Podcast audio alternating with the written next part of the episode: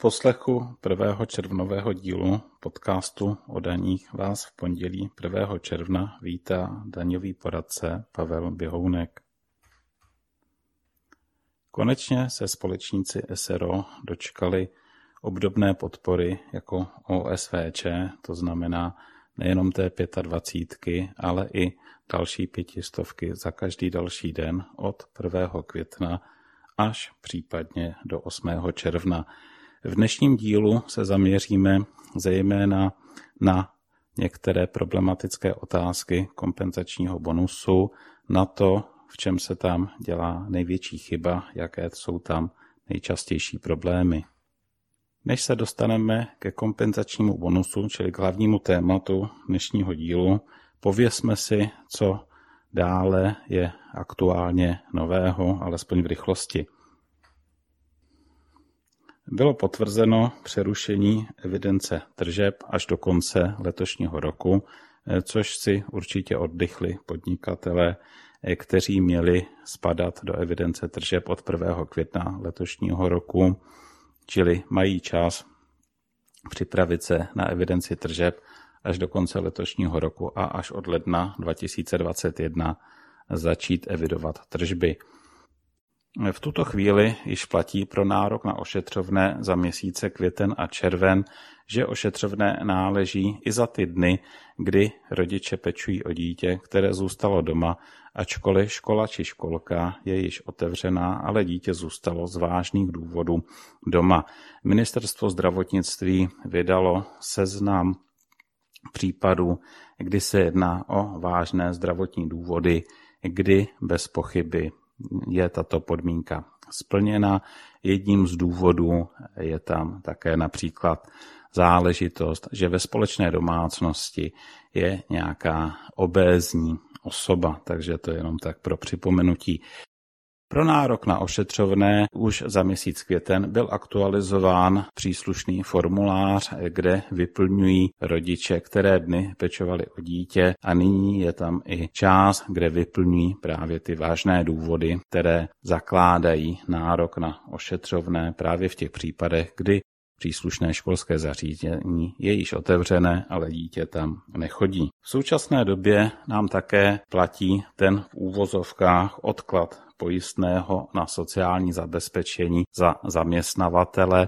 Tomuto jsme se věnovali již v některém z minulých dílů podcastu o daní a zdůrazňoval jsem, že se nejedná o žádný odklad pojistného, ale o pouho pouhé snížení penále, které zaměstnavatel může uhradit, pokud pojistné uhradí s opožděním do podzima letošního roku. Mnohem důležitější záležitostí v této souvislosti je to, co jsem zmiňoval před týdnem, že by měla projednávat vláda a nedával jsem tomu příliš velkou šanci na úspěch, že by předložený návrh ministrině Maláčové vláda schválila v předložené podobě. Nicméně stalo se tak a i potvrdila poslanecká sněmovna a možná dříve, nejpozději, domnívám se 10.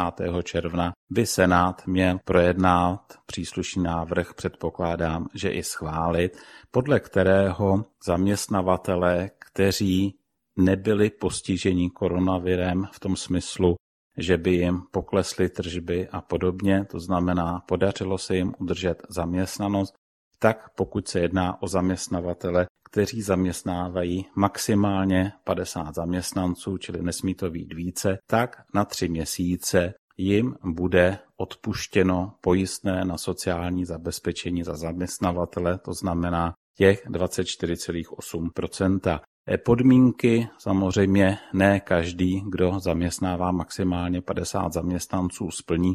Nicméně ty podmínky jsou možná relativně příznivé. Podmínka je tam ta a posuzuje se to za měsíc březen, že ten zaměstnavatel udržel zaměstnanost, to znamená maximálně 10% zaměstnanců bylo propuštěno a objem mzdových prostředků za ty další měsíce v porovnání s březnem nepoklesl o více než 10% Takže tento zákon bude projednávat Senát, předpokládejme, že schválí a někdy od poloviny června by již mohl platit a pro pojistné za měsíce červen, červenec a srpen by se tato úleva mohla uplatnit. Podobný osud, to znamená minulý týden schválila vláda, minulý týden schválili poslanci a nejpozději do 10. června by měl projednat Senát, tak ve stejné fázi legislativního procesu je také takzvaný daňový balíček, který přináší změny například do daně z příjmu.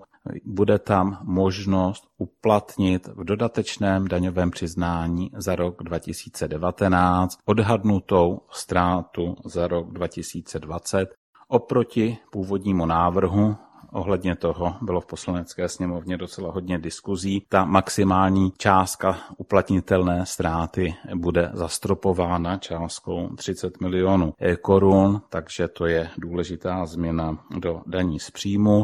Zase se nám dávají do pohybu sazby DPH. Součástí tohoto daňového balíčku je přeřazení některých plnění, zejména ubytovacích služeb, ale například i provozování saun a podobných sportovních zařízení do 10% sazby DPH. Další záležitost se týká doprav, zejména dopravců, protože tam dochází dojde zpětně pro celý letošní rok 2020 ke snížení přibližně o 25% sazby daně silniční u nákladních automobilů nad 3,5 tuny.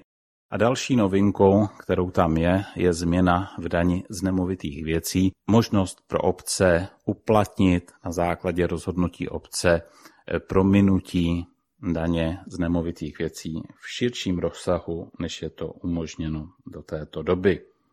Senát čeká také schvalování nejenom těchto dvou zmíněných zákonů, ale také zákonů, které byly přijaty, eh, dá se říci, ve standardním legislativním procesu, i když u novely daňového řádu eh, to šlo velice rychle, protože se jedná o znovu předložený návrh na novelizaci daňového řádu, ovšem v notně pozměněné podobě, eh, který se nepodařilo vládě při předchozím projednávání prosadit, tak poslanci teďko rychle schválili novelu daňového řádu od 1.1.2021, kterou ještě bude muset posvětit Senát, ale předpokládám, že Senát také eh, na té schůzi 10. června potvrdí tuto novelu daňového řádu.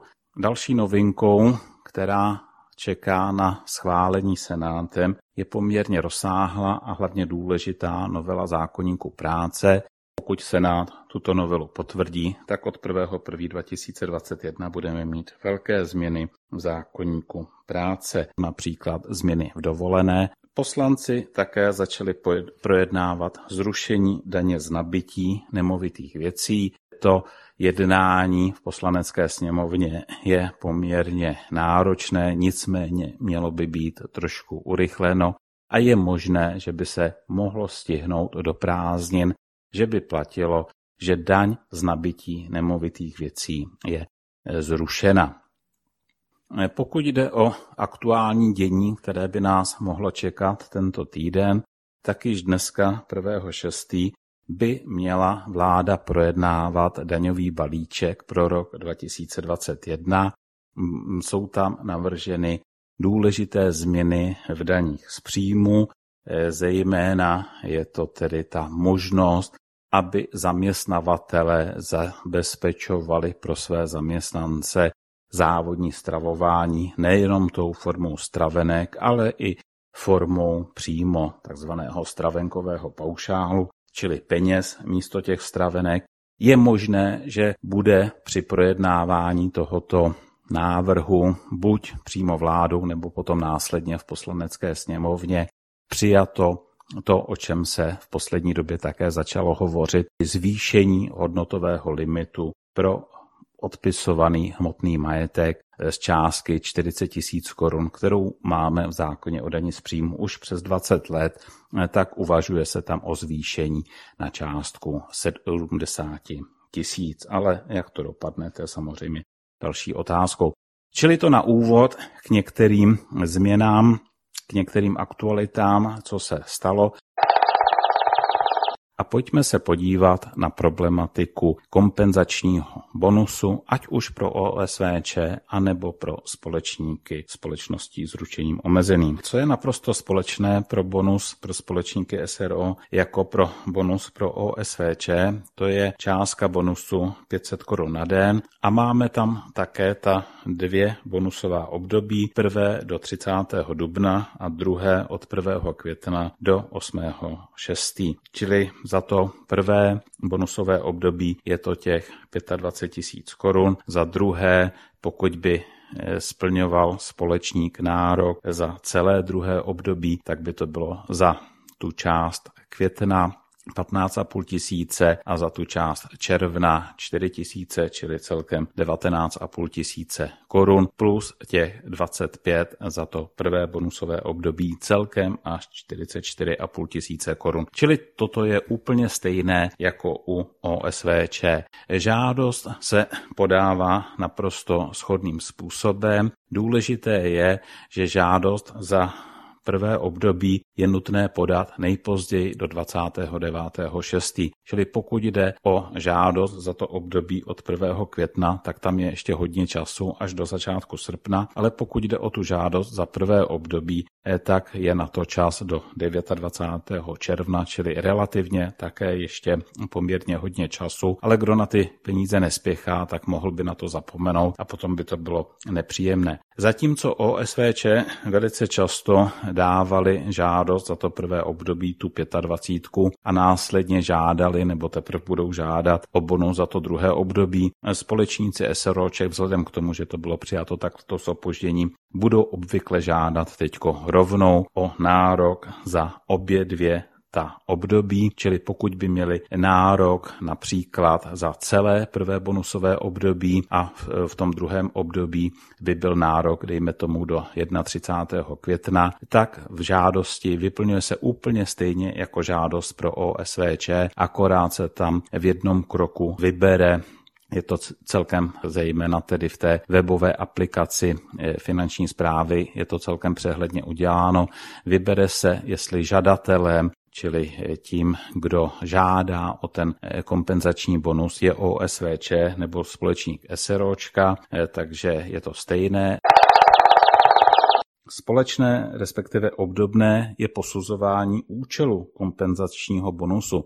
Eh, čili stejně jako u osob samostatně výdělečně činných muselo dojít k omezení podnikatelské činnosti nad míru obvyklou v důsledku koronavirových opatření, tak obdobným způsobem, respektive úplně stejným způsobem, se to bude posuzovat u společnosti s ručením omezeným, jejich činnost byla omezena a jejich společník žádá o kompenzační bonus. Velice důležitou záležitostí a dělá se tam často chyba, je ta skutečnost, že některé věci se z hlediska uplatnění kompenzačního bonusu musí uplatňovat posuzovat z hlediska každého konkrétního dne, ale pokud se jedná o posuzování té, toho poklesu, po, posuzování toho omezení podnikatelské činnosti, tak tam je důležité, že v příslušném měsíci došlo k nějakému, alespoň jeden den, eh, k nějakému omezení. To znamená, pokud bychom posuzovali třeba nárok u společníka SRO, které provozuje Fitko. To Fitko bylo v průběhu května otevřeno, dejme tomu, i když to není pravděpodobné, ale dejme tomu, že od okamžiku otevření to Fitko už jelo na plný provoz, mělo tam stejné tržby, jako mělo eh, předtím, tak to by nic nemělo na tom, že společník tohoto SROčka může uplatnit nárok na kompenzační bonus za všech 31 dnů května, to znamená od 1. do 31. května, i když na konci května by to SROčko jelo třeba naplno. E, říkám, nepředpokládám, že by tomu tak bylo, ale i kdyby tomu tak bylo, že by to SROčko už jelo naplno, není to na závadu uplatnění kompenzačního bonusu za tyto dny. Nějaké omezení v květnu tam bylo, to znamená za celý květen společník může uplatnit. Jak jsem říkal, pokud by to SROčko jelo už naplno eh, na konci května, no tak za těch 8 dnů červnových už by nárok na bonus nevznikal. Pokud by bylo omezeno i na začátku června, tak by nárok na těch na ty 4000 korun za těch prvých 8 červnových dnů vznikal. Eh, pokud by se jednalo o společnost s ručením omezeným, a zase je to stejné jako u osob samostatně výdělečně činných, které sice bylo omezeno ve své činnosti, ale má i nějakou jinou aktivitu. Dejme tomu, že to SROčko provozující fitko provozuje také e-shop. U toho e-shopu, dejme tomu, nejenom, že nedošlo k žádnému omezení, ale když měli zavřené to fitko, tak se třeba víc věnovali eh, tomu e-shopu a podařilo by se jim bývalo vykrýt tu ztrátu z provozu eh, toho eh, fitka zvýšenými tržbami toho e-shopu, no tak potom by ta podmínka pro nárok na kompenzační bonus e pochopitelně splněna nebyla, ale zase musí se to posuzovat z hlediska jednotlivých kalendářních měsíců. To znamená, pokud v dubnu to omezení toho fitka bylo takové, že tam byl velký výpadek tržeb a ten e-shop nepokryl tento výpadek tržeb, tak za duben by nárok společník měl, od května už by nárok neměl alespoň v rychlosti, jaké podmínky musí to SROčko splňovat. Jednak je to podmínka minimální výše obratu 180 tisíc korun, překročení 180 tisíc korun za rok 2019. E, pokud by nebyl překročen ten obrat za rok 2019, například z toho důvodu, že SROčko loni nefungovalo, e, tak e, postačuje překročení obratu 180 tisíc korun za letošní rok. Pokud by ten obrat 180 tisíc tisíc korun za rok 2020 měl být překročen třeba až na podzim, no tak se ten kompenzační bonus bude uplatňovat na základě odhadu. Je ovšem potřeba ten odhad mít správný. Kromě podmínky minimální výše obratu překročení těch 180 tisíc korun je důležité, že se musí jednat o SROčko, eh, tak jak je nazýváno, že se musí jednat o malé SROčko, eh, což ovšem ve skutečnosti vůbec malé SROčko být nemusí. Čili eh, ta malost se posuzuje ve vztahu k počtu společníků, po případě k tomu, že společníci jsou z jedné rodiny. Pokud se nejedná o rodinu, tak bude bude mít nárok na kompenzační bonus společník fyzická osoba takového SROčka, kde je buď jediným společníkem, anebo je to SROčko, které má dva společníky, ale oba dva společníci jsou fyzické osoby. Nevadí, že třeba ten druhý společník z nějakého důvodu nárok na kompenzační bonus mít nebude, to je jedno, ale je to SROčko s dvěma společníky, fyzickými osobami, nárok na bonus je. Pokud by těch společníků bylo více než dva, čili společníků je tři a více, v tomto případě všichni společníci musí být z jedné rodiny. To znamená, pokud všichni společníci jsou z jedné rodiny, eh, byť by jich bylo třeba deset těch společníků, no tak ve vztahu k jednomu SROčku ten bonus bude náležet všem deseti společníků. Na druhou stranu, pokud by v tom SROčku eh, byli z rodiny tři společníci a čtvrtý společník by nebyl z rodiny, například by to byl partner jedné ze společnic, no tak by nárok na bonus bohužel neměl žádný eh, z těch společníků. Eh, pokud by tato společnice eh, měla toho partnera bývala za manžela, no tak by všichni čtyři ty společníci měli nárok na kompenzační bonus. Obdobně jako u OSVČ z hlediska té pětistovky na den vůbec nehraje roli, jestli to SROčko ztratilo nebo potažmo ten společník přišel o pětistovku denně nebo o víc nebo o méně. Tohle to není podstatné. Eh, proto, jak jsem zmiňoval, kdyby to SROčko mělo hodně společníků a doopravdy by byli všichni z jedné rodiny, no tak každý ten společník by dostal pětistovku za každý den. Pokud jde o nějaká alespoň základní omezení, tak společník SROčka nemůže za jeden den uplatňovat bonus ve vztahu k více SROčkům. Čili pokud je ve dvou SROčkách, tak může za některé dny uplatňovat ve vztahu k jednomu SROčku, za jiné dny k druhému SROčku, což asi obvykle eh, by pro něj byla jenom zbytečná práce, ale někdy by to něco přinést mohlo, ale možné to je. Ale není možné za jeden den uplatňovat bonus ve vztahu k dvěma SROčkům. Pokud Eh, společník uplatnil bonus za nějaké dny jako osoba samostatně výdělečně činná, tak za tyto dny už nemůže uplatňovat bonus jako společník SROčka, ale za jiné dny, kdy ne, za které neuplatnil nebo neuplatní bonus jako OSVČ, tam by uplatnit mohl. Eh, stejně jako je to u bonusu který náleží osobě samostatně výdělečně činné, eh, tak bonus společníka lze kombinovat eh, například s ošetřovným, tam to možné je.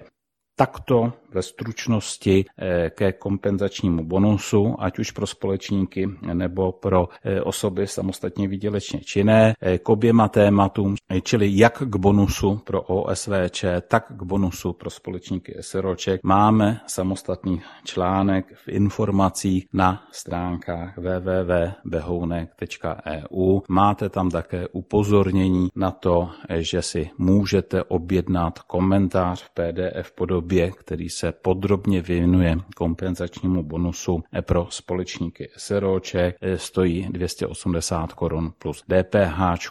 Pokud si ho objednáte, uhradíte například kartou nebo online převodem, tak okamžitě dostanete odkaz ke stažení tohoto materiálu v PDF podobě.